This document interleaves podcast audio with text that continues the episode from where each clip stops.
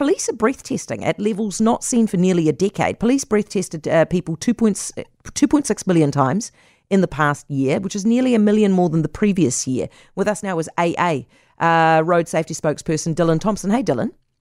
Kia ora, good afternoon, Heather. Why is this happening? Well, because the police have put in a huge effort to um, to try and get the testing numbers back up to the, the targeted levels. Um, you know, the target is, is for the police to be doing 3 million tests a year. They haven't quite gotten there, but it's the highest number of tests we've had in more than a decade.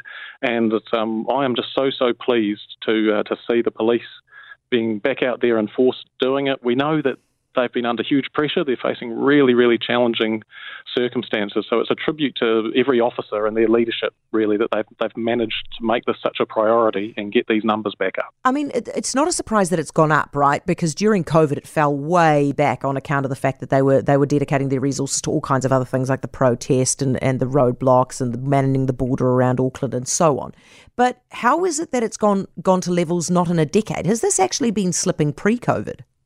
Um, yeah, the numbers were low before COVID. So, um, so COVID and the pandemic um, definitely threw a major spanner in the works of the police being able to do it. But, but the numbers had um, had been low and below targets before then, and um, and that's why the, the AA for a number of years has been highlighting this and beating the drum and saying we've got to get these numbers back up because this is one of the key tools to catching drunk drivers, deterring drunk drivers, and meaning we see less people lose their lives from drunk driving crashes. Dylan, it's good to talk to you. Thank you for your time, mate. That's Dylan Thomsen from the AA.